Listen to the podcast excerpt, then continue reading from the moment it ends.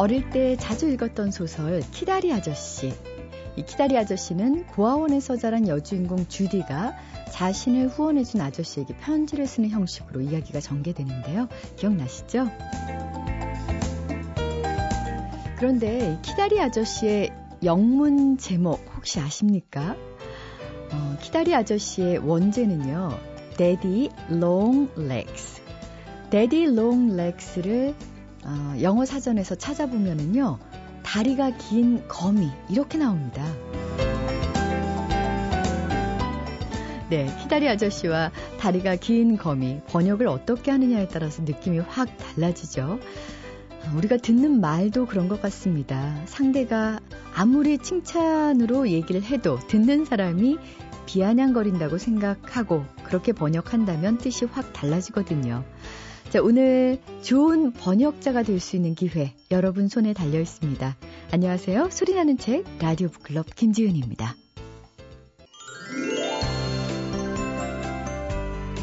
배우 유지태 씨는요, 한 인터뷰에서 책을 고르는 기준이 뭐냐는 질문에 이렇게 대답을 했어요. 웨인 왕의 영화 스모크를 보다가 각본을 쓴 폴 오스터의 소설을 찾아 읽는 식으로 영화가 책을, 또 책이 음악을 부르는 것 같다. 언젠가 배우 유지태 씨에게 저는 책을 고를 때 한창완 교수의 책마을 소식을 참고합니다. 이런 대답이 곧 나올 거라고 아니면 나올 때까지 열심히 해보시라고 권하고 싶습니다. 세종대학교 만화 애니메이션학과의 한창완 교수님, 안녕하세요. 네, 안녕하세요. 네. 그런 말이 나올 때까지 열심히 해야 되겠죠. 네. 네. 유지태 씨, 꼭 얘기해 주십시오. 한창완 교수님의 책마을 소식입니다. 자, 오늘 어떤 책 준비하셨나요? 네, 오늘은 요즘 책 제목들이 되게 감각적인 제목이 많고요. 책 내용을 안 읽더라도 책 제목만 보고도 저 책은 반드시 사야 될 책이구나, 이런 책임감을 느끼게 해준 책이 많은데, 제가 서점에서 문득 이런 제목을 봤습니다. 물려줄 게 없는 부모는 공부하는 방법을 가르쳐라. 교수님 얘기네요. 정말 가슴에 와 닿습니다. 부제가 가난한 아빠 한희석이 만들어낸 아이들의 공부 기적이라는 내용입니다. 일단은 부모가 돈이 없고 힘들 때 아이가 공부를 안 하면 어떻게 해야 될까. 요즘같이 영민한 아이들은 학원 안 보내준데 내가 공부를 어떻게 해, 이러고 나올 겁니다. 아마 저희 집도 사교육 많이 하거든요. 근데 사교육이라는 게 할 때마다 느끼는 거는요, 정말 많이 한다고 생각하는데 그 길에 가보면 더 위의 길이 있어요, 항상. 그리고 더 위의 길에 대한 사례는 좋은 사례만 들립니다. 그 더 좋은, 더 많은 돈을 들여서 한 사교육에서 실패했거나 안 된 아들 얘기는 전혀 들리지가 않고요. 잘 된 사례만 들려요. 그러면 어떤 부모도, 저는 어느 능력 있는 부모도 어느 한계에서는 내가 참 능력이 없다, 모두 하향평준화 시켜버린 게 대한민국의 사교육이 아닌가. 물론 제가 몇 주 전에 강의 방송에서 말씀드렸지만, 한국 사람들이 갖고 있는 교육에 대한 DNA는 사교육이 기본이랍니다. 어느 동구권에, 러시아나 동구권에 우리나라 기업이 진출하면 첫 번째로 만들어지는 게 술집이고 두 번째가 학원이래요. 그러니까 본인과 동료가 가기 시작하면 술집이 생기고, 그다음에 가족이 이주를 해오면 그때부터 학원이 생긴다는 거죠. 그래서 미국이나 유럽에 우리가 흔히 얘기하는 사례로 본받을 수 있는 좋은 공교육 시스템이 있다고 손치더라도, 그 공교육의 학교를 다니는 한국인들이 10명 이상 생기면 학원이 생겨서 그 사교육이 현지 아이들까지 끌어들이는 이런 식의 DNA가 우리에게 있다. 못 믿어 하는 것 같아요. 일종의 정보 중독 비슷한 거죠. 인터넷에서 어떤 정보를 찾음에도 불구하고 그것도 못 믿고 또 찾고 어차피 똑같은 얘기인데. 그러니까 아이들도 그래요. 지금 중학교 다니는 우리 아들도 어떨 때 보면 사교육이 뭉쳐져가지고 아침부터 저녁까지 계속 학원에서 있다 온 경우도 있습니다. 제가 이제 학원 앞에 차를 대고 기다려야 되는데, 밤에 기다리면 그 앞에 차가 많이 기다려서 막 짜증나요. 저도요. 차를 왔다 갔다 해야 되고, 타면 야 빨리 타라 이렇게 화를 내면 애는 더 화냅니다. 내가 몇 시간 동안 학원에 있었던 줄 알아? 뭐 이런 거예요. 그럼 그 대화를 생각하면 너무 비참하거든요, 사실은요. 그래서 사교육이 없는 데서 열심히 공부할 줄 아는 아이만 있으면 얼마나 좋을까라고 고민할 때 이런 제목이 보인 겁니다. 물려줄 게 없는 부모는 공부하는 방법을 가르쳐라. 어떻게 해야 되나요? 자, 이 주인공 한희석이라는 저자는 전남 벌교 출신인데요. 무협소설 작가입니다. 작가이기 때문에 출판사에 글을 주고 돈이 나와야 좀 되는 건데, 전업 작가이기 때문에. 근데 잘 안 팔리는 작가예요. 그래서 아내가 아르바이트를 하고 자기는 집에서 계속 글을 쓰거나 아니면 비가 안 오면 직접 가서 공사판 일을 전전하는 그런 아빠입니다. 그런데 중학교 1학년 들어왔던 아이가 거의 반에서 꼴찌를 했던 성적표를 받게 됩니다. 네. 아내와 함께. 그때 안 거죠. 아, 가난에 대물리면 안 되겠다. 아. 내가 가난하다고 애까지 가난해질 필요는 없지 않느냐. 근데 그게 부모의 무관심과 사교를 안 시켰다면 이건 너무 아픈 거다. 라고 그때부터 자기가 이 딸을 위해서, 큰 딸을 위해서 고민하기 시작합니다. 애가 셋인데 큰 딸을 어떻게 하면 공부를 시켜야 되겠다라고 알아보기 시작합니다. 모든 정보 사이트. 자기가 무료로 알 수 있는 걸 다 알아봅니다. 그러다가 아이한테 첫마디로 이렇게 물어보죠. 너 혹시 집에만 오면은 계속 놀러 나가거든요, 딸이. 그래서 너 한번 너희 반에서 제일 공부 잘하는 애, 1등 하는 애 교과서를 집에 가지고 와봐라. 그랬습니다. 그래서 애도 자존심이 있으니까 못 빌리는 거예요. 한 2주 있다가 가져왔대요. 밤에 딱 얘랑 같이 자기 딸의 교과서와 반 1등 하는 애 교과서를 펼쳐보니까 이 반 1등 하는 교과서가 너무 메모가 많이 돼 있는 거예요. 아. 낙서, 수업 시간에 선생님 표정, 유머, 한 얘기, 그 다음에 뭐 무슨 연예인 비화까지도 다 메모가 돼 있는 거예요. 얘 건 깨끗한데. 어머, 그때 얘기한 거죠. 아빠가 봐라. 얘는 수업 시간에 선생님이 얘기를 적든 딴 생각을 하든 간에 무조건 적는다. 그 얘기 뭐냐면 집에 와서 복습을 할 때 그 선생님의 표정을 보고 아 선생님이 그 표정을 요 얘기를 하셨지 라고 확인한다는 거죠. 그렇네요. 그래서 메모를 해라. 그 습관을 들여라. 이 아이의 책을 본받아라. 그러더니 얘가 진짜 일주 후부터는 그 아이보다 더 가득 메모를 하게 됩니다. 책에다가. 그 다음에 아버지의 두 번째 미션이 시작됩니다. 너 한 번씩 선생님한테 가서 질문을 많이 하니? 선생님한테 질문하고 선생님한테 물어보니? 거의 안 물어본대요. 교무실 들어가면 선생님들 가득 있고 문이 열리면 나만 쳐다보는데 어떻게 그러냐는 거예요. 처음 교무실 들어갈 때가 어렵지 한 번 들어가면 된다. 그래가지고 애가 머뭇머뭇대다가 교무실에 들어간 날 아버지한테 고백을 합니다. 아빠, 나 오늘 들어갔다? 근데 선생님이 너무 좋아한다? 나왔다고? 열심히 하는구나? 이제 괜찮을 것 같아. 그리고 그때부터 아주 애가 문제방이 다르듯이 네. 계속 교무실 들어가게 합니다. 모든 과목 선생님들한테. 그렇게 되는 거죠. 그리고는 주말 되면 아버지는 무료 전시, 무료 음악회 이걸 찾게 됩니다. 그리고 아이를 데리고 인사동의 무료 미술 전시회나 그 다음에 무료 야외 콘서트 이런 것들 아이를 데리면서 음악, 미술, 역사에 대해서 함께 토론하기 시작합니다. 아버지가 해줄 건 그거밖에 없다는 거죠.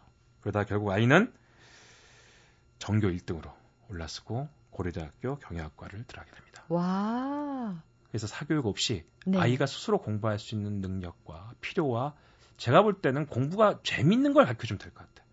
아, 내가 했더니 재밌더라. 저도 집안일을 해보면 장모님이 칭찬을 많이 하시거든요. 그럼 잘하게 됩니다.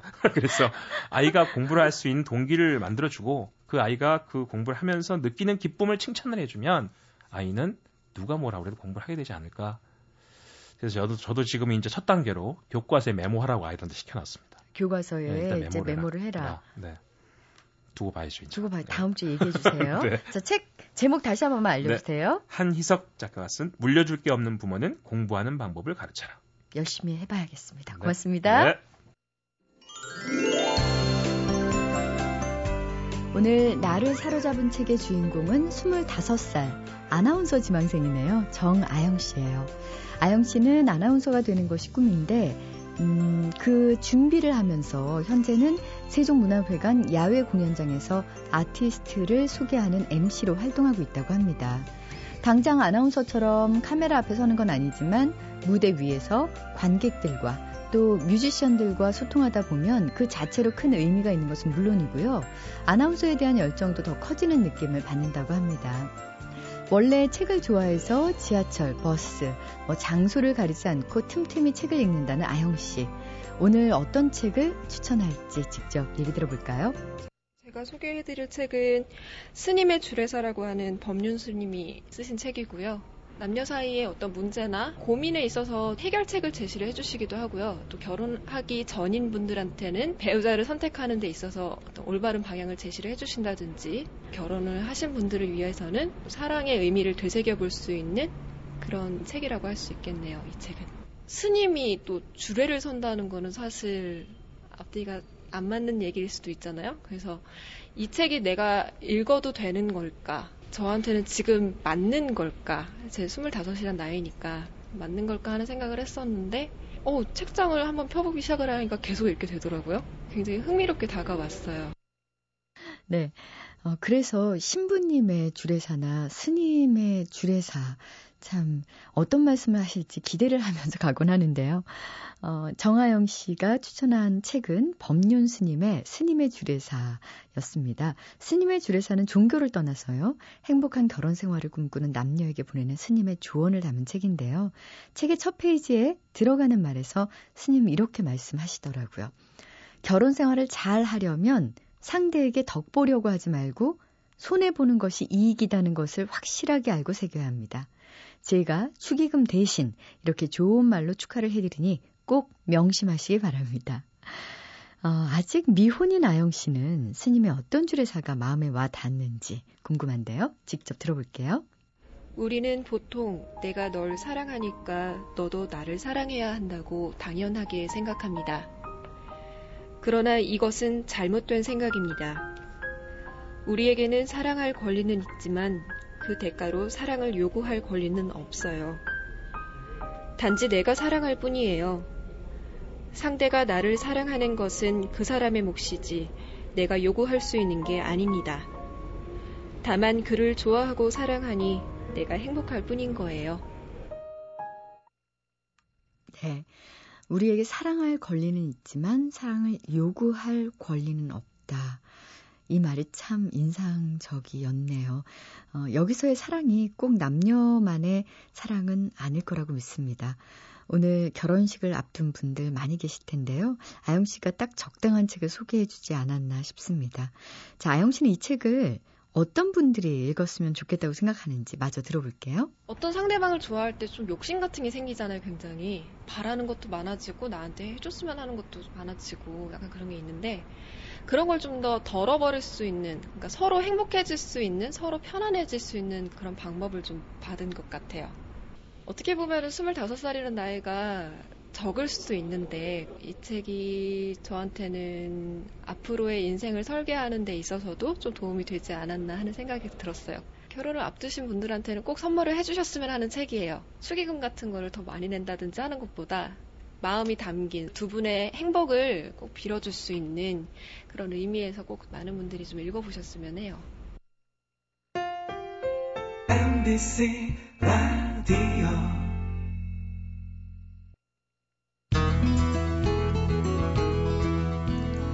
이 소설은 한국 문학뿐 아니라 사회 전반에 걸쳐 논쟁의 중심에 서게 될 뛰어난 작품이다. 소설가 박성원의 평이고요. 급소만 찾아 망설임 없이 찌르고 돌진하기. 작가는 이 소설에서 육박전에 임한 병사의 문체를 보여준다. 소설가 조두진의 평이고요. 이 소설은 몇 년 사이 읽은 소설 중 가장 문제적인 작품이라 할 만하다. 시인이자 소설가인 김선우의 평입니다. 아니, 이렇게 많은 호평을 받아낸 소설 궁금하지 않으십니까? 제목은 표백입니다. 오늘 북카페는요. 제16회 한겨레 문학상 수상작 표백의 저자 장강명 씨 모셨습니다. 안녕하세요. 네, 안녕하세요. 그냥 얼굴만 뵈면 지금 이제 대학 막 졸업한 학생 같은데요. 아, 고맙습니다. 네. 저 김 아나운서님은 저 크리스틴 스콧 토머스 혹시 아시나요? 설명 좀 해주세요. 저기 잉글리시 페이션트의 여주인공 닮으셨습니다. 아, 예. 아. 이렇게 덕담이 오고 간 적은 별로 없는데요. 아, 신선한 비유였습니다. 고맙습니다. 네. 아, 제가 그렇게 동안을 강조한 이유는요. 그러기에는 이 소설 자체가 굉장히 묵직하게 쓰여졌다는 생각이 들었거든요. 그래서 여러 가지 궁금한 점이 참 많습니다. 일단 직업이 기자시라고요. 네. 소개 좀 해주세요. 아, 예, 저는 동아일보 기자로 일하고 있고요. 2002년에 입사해가지고 저 햇수로는 올해 10년차 기자입니다. 네. 어느 부서에서 일하고 계세요? 지금은 저 노조 전임이라 가지고요. 편집국에서 나와 가지고 조합일 하고 있고요. 올해 3월부터 하고 있습니다. 그 직전까지는 저 사회부, 정치부 그리고 산업부에서 일했습니다. 네. 쓰신 기사 중에서 가장 인상 깊게 남은 기사 기억나세요? 노무현 대통령이 제가 국회에 있을 때 당시 지금 민주당 전신인 대통합민주신당에 그 명의가 도용이 돼가지고 그 선거인 명부에 오른 적이 있었어요.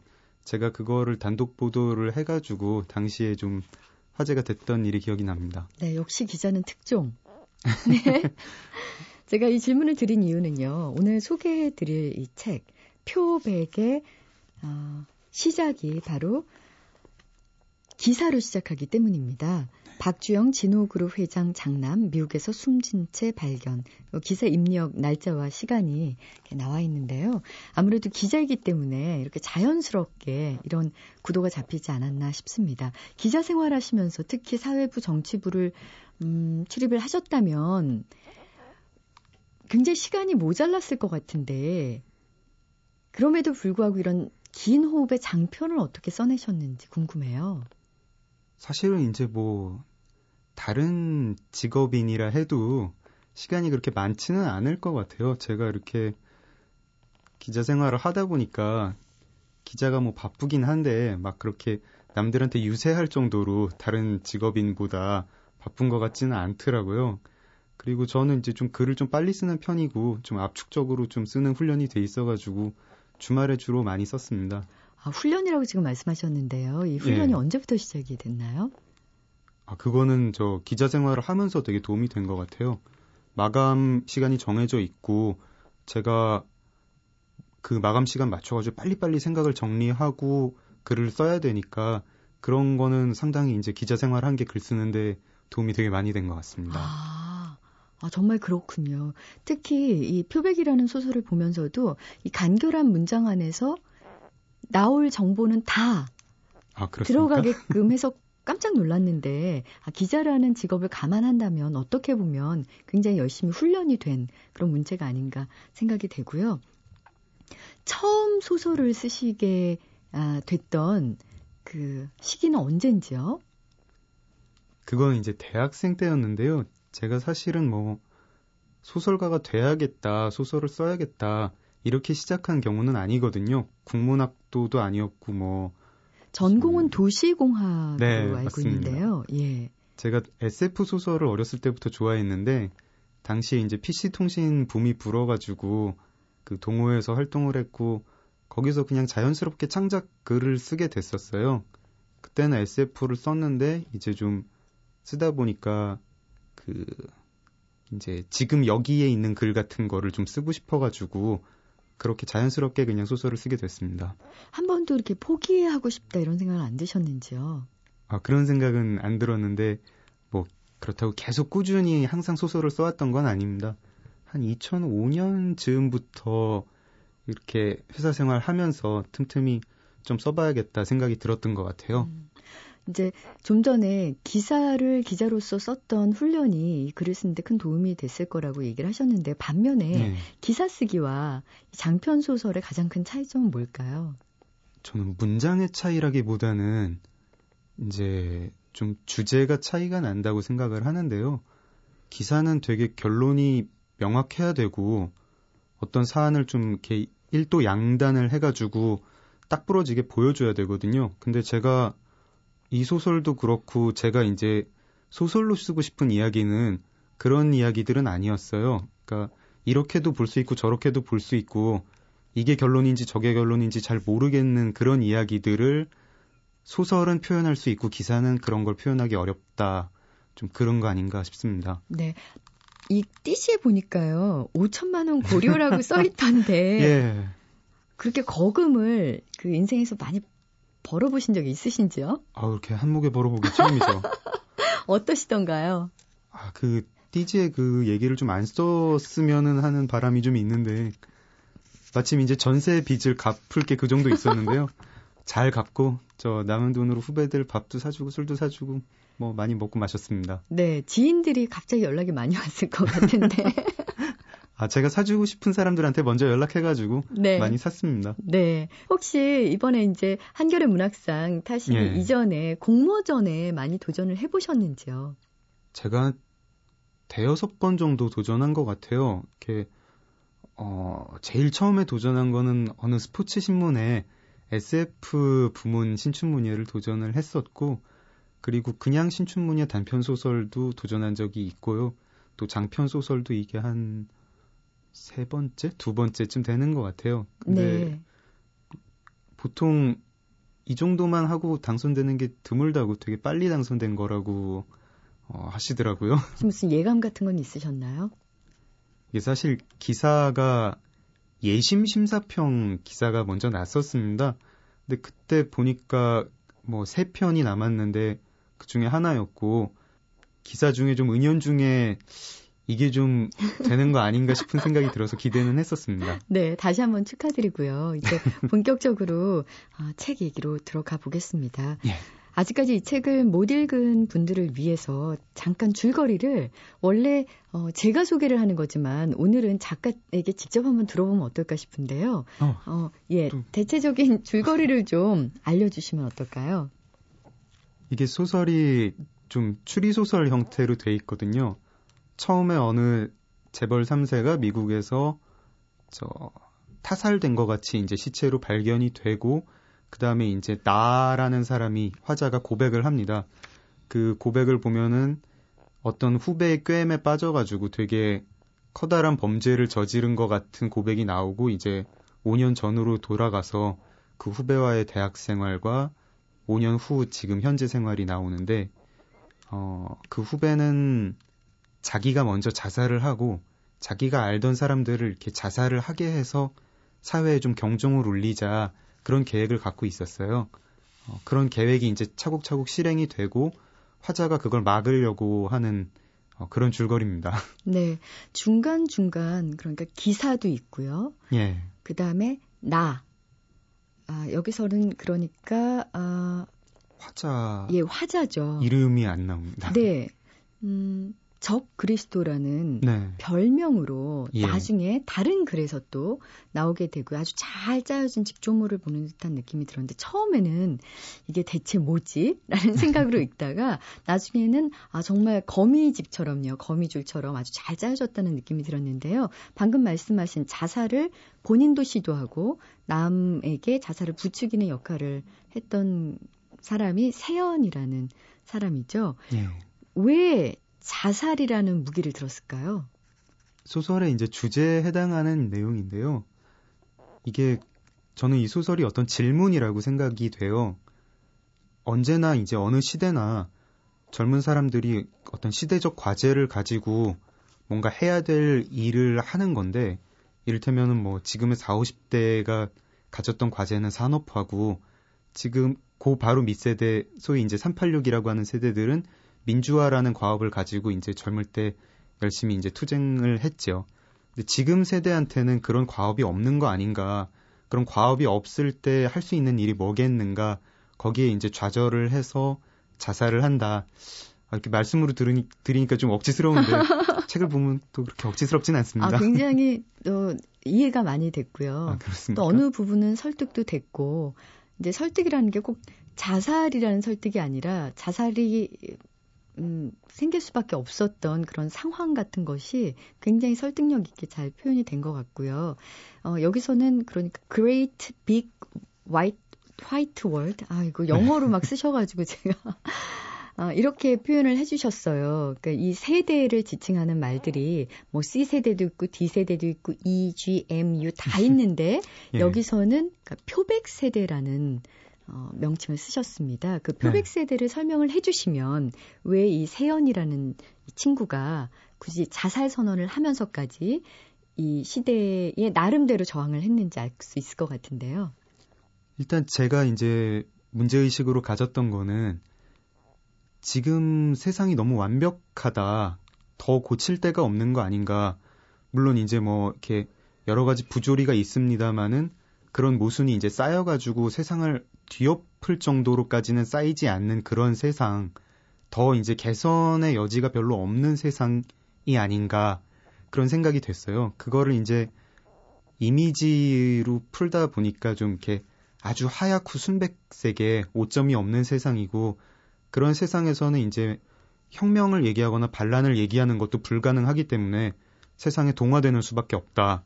그 동화되는 과정은 흰색이 되어가는 과정이니까 표백이고 그렇게 세상에 아무런 대안을 제시할 수 없고 동화될 수밖에 없는 운명을 지니고 있는 그런 세대를 표백 세대라고 이제 표현을 해봤습니다. 네, 그런 상황에서는 아무도 뭐 더 나은 세상이라든가 시스템을 꿈꿀 수조차 없는 상황이겠죠. 그래서 실패를 하게 되면 그거는 이 시스템의 탓이 아니라 그렇죠. 결국은 실패를 한 그 당사자, 개개인의 무능력 탓으로밖에 돌릴 수가 없고 그래서 여기서 이제 그 무능력에 괴로워하는 젊은이들이 많이 나오는데요. 특히 저는 그 고시원 얘기가 참 인상적이었습니다. 예. 작가와 또 작중 화자를 동일시 하면 안 된다고 늘 얘기를 들었음에도 불구하고 이 고시원 얘기만큼은 제 얘기 맞습니다.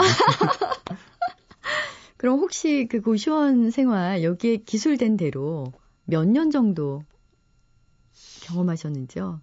만 1년은 좀 안 되는 것 같고 제가 고시원 두 곳을 옮겨 다니면서 합해가지고 한 9개월쯤 된 것 같아요.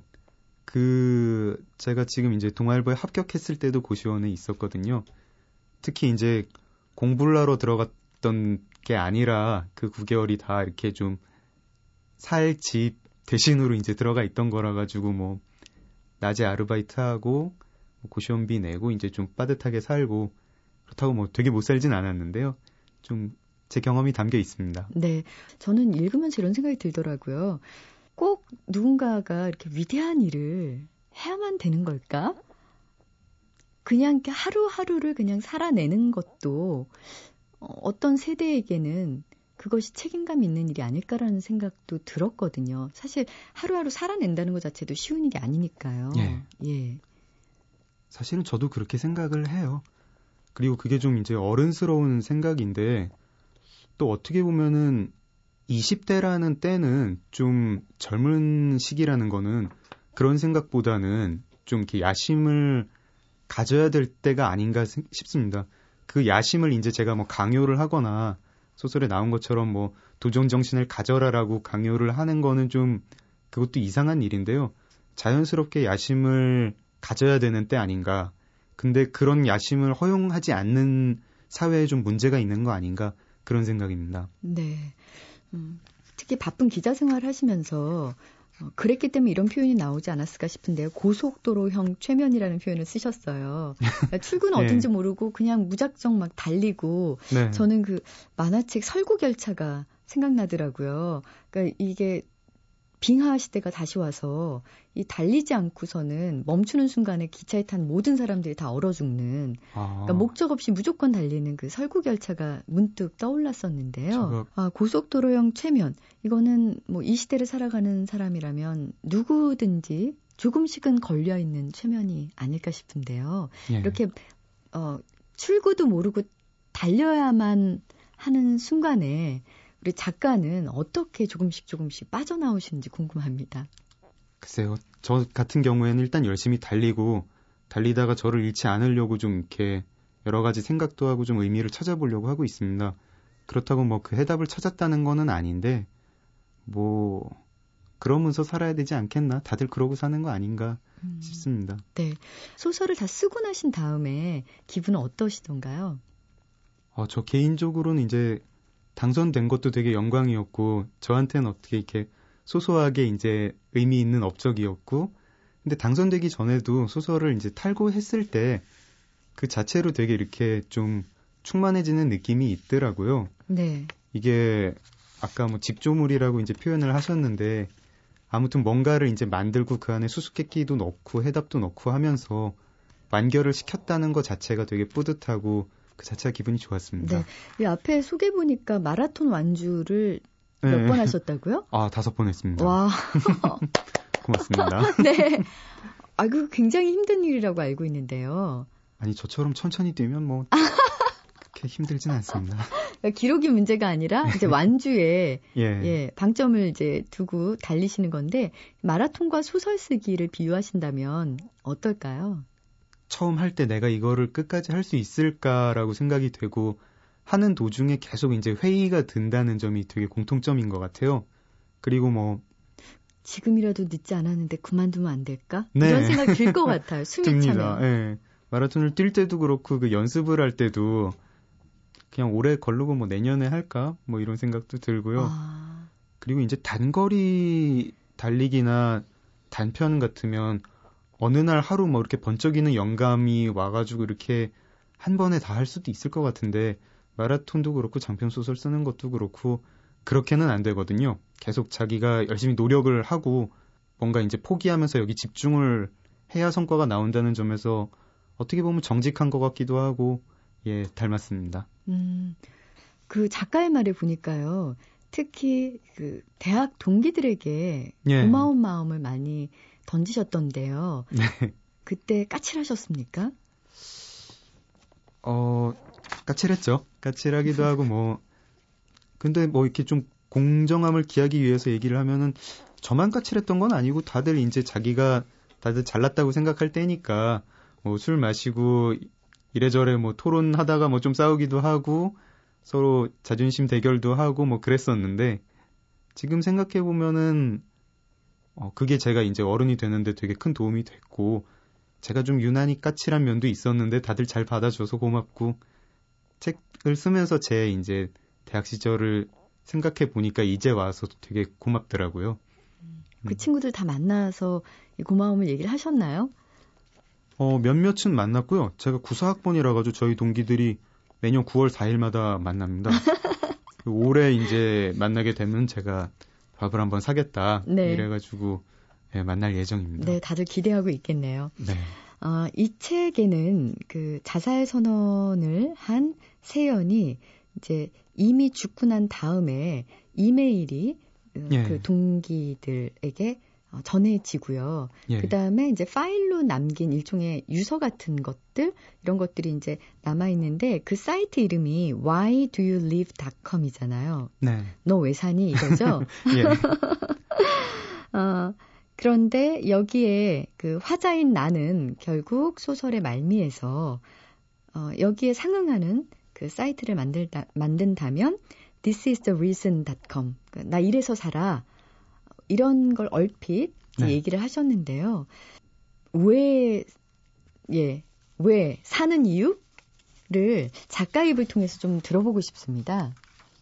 그거를 저도 이렇게 말씀으로 좀 명확히 드릴 수 있으면 좋겠는데 사실은 이제 저도 명확히 잘 모르기 때문에 소설에서도 그냥 이렇게 질문으로 끝나고 제가 좀 찾아가지고요. 나중에 그 이유를 찾아서 좀 뭐 소설을 쓰든지 에세이를 쓰든지 해가지고 네 나중에 말씀해 드리겠습니다. 네. 아 이게 바로 그 끝나지 않은 이야기 수법이신데요. 또 궁금하게 만들어서 다음 소설이 또 기대가 네. 되게 하십니다. 간파하셨네요. 네. 아 저도 아나운서입니다. 말씀하신 이 책의 주제 중에 그 표백 세대의 고통은 좌절이 아닌 굴욕이다라는 표현이 굉장히 마음에 와 닿았었고요. 예. 또 부품으로 태어나서 노예로 죽을 팔자이기 때문에 바로 이런 처음에는 좌절인 줄 알았지만 사실 알고 보면 굉장히 굴욕적인 상황을 살 수밖에 없는 세대잖아요. 예. 명확하게 답을 줄 수는 없지만 그 시기를 20대를 이제 막 지나신 것 같은데요. 어떻게 지나오시면서 보냈는지 궁금합니다. 저는 좀 이렇게 약간 복받은 세대인 것 같아요. 저의 가정 환경도 나쁘지 않았거니와 한창 뭐 이렇게 학생운동 같은 게 이렇게 대학가에서 사라지고 좀 뭐 이렇게 X세대라고 불리면서 저희 이제 또래들이 뭘 하면은 되게 주목을 받고 그러면서 또 이렇게 IMF 전이라 가지고 경제 상황도 나쁘지 않아서 다들 이렇게 좀 넉넉하게 대학생활을 즐겁게 보낸 것 같거든요. 그래서 뭐 제가 또 뭐 대학생 때 이렇게 되게 질풍노도의 고민을 했느냐 하면은 그렇진 않고 좀 이렇게 독자들이 기대하는 거에는 부응하지 못하는 즐거운 대학생활을 보냈습니다. 20대도 그랬고요. 네. 혹시 그렇게 즐겁게 보낸 것도 굉장히 힘이 되지 않을까요?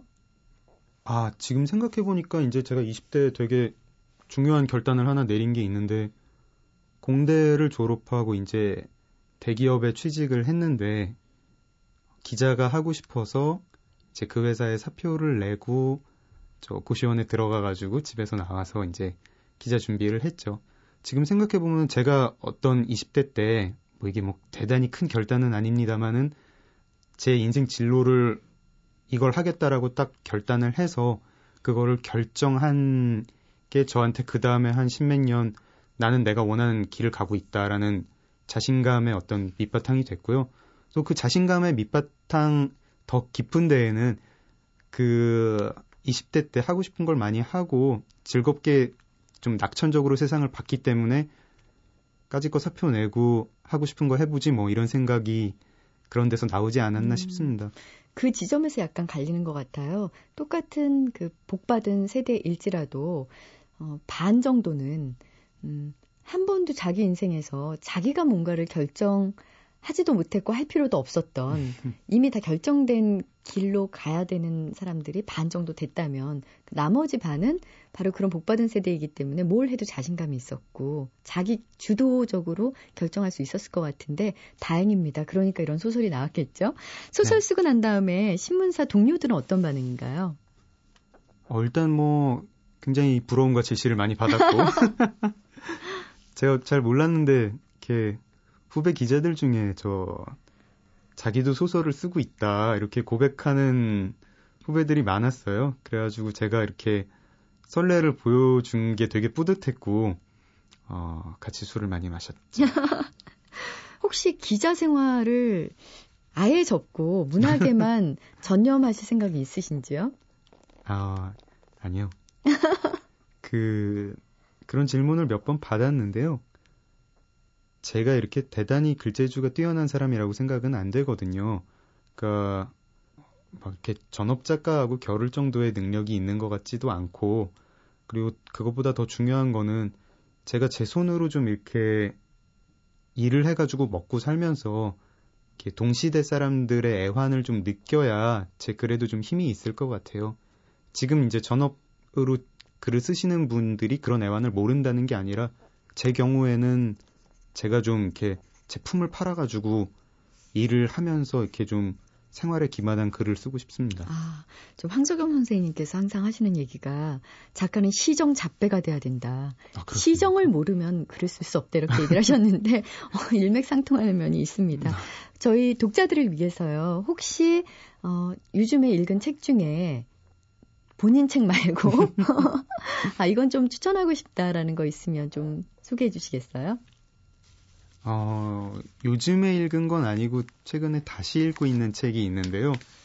제가 너무너무 재밌게 읽은 책이 두 권이 있는데 한 권은 제임스 엘로이의 블랙달리아라는 소설이고요. 또 하나는 제임스 케인의 그 포스트맨은 배를 두 번 울린다라는 소설입니다. 포스트맨은 배를 두 번 울린다는 이제 영화도 있기 때문에 좀 바쁘시면 그 영화를 보셔도 괜찮을 듯합니다. 예, 블랙 달리아, 그다음에 포스트맨은 배를 두 번 울린다. 다시 읽고 있으신 거죠? 블랙 달리아를 요즘 다시 읽고 있습니다. 그래요? 이유는 독자 여러분께서, 청취자 여러분께서 읽으시면서 찾으시면 좋을 것 같습니다. 자, 오늘 제16회 한겨레 문학상 수상작 표백의 작가 장강명 작가이자 기자와 함께 얘기 나눠봤습니다. 오늘 좋은 시간 고맙습니다. 네, 고맙습니다.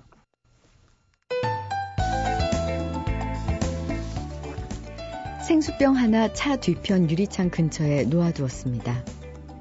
브레이크를 밟거나 커브, 요철을 지날 때마다 쿨렁쿨렁 물소리를 냅니다. 정익진 시인의 시 쿨렁 생수병의 일부였는데요. 이 시의 맨 마지막에 이런 구절이 있습니다. 쿨렁쿨렁 투명한 생각들이 연거푸 떠오릅니다. 차 뒷좌석에 놓인 생수병조차 이렇게 쿨렁이면서 자기 존재감을 알리는데요. 정작 사람들은 참 아무 생각 없이 지나치는 시간들이 또 많은 것 같습니다. 작은 쿨렁임을 일상 속에서 찾고 싶어지는 일요일입니다. 지금까지 소리나는 책 라디오 북클럽, 저는 아나운서 김지은이었습니다.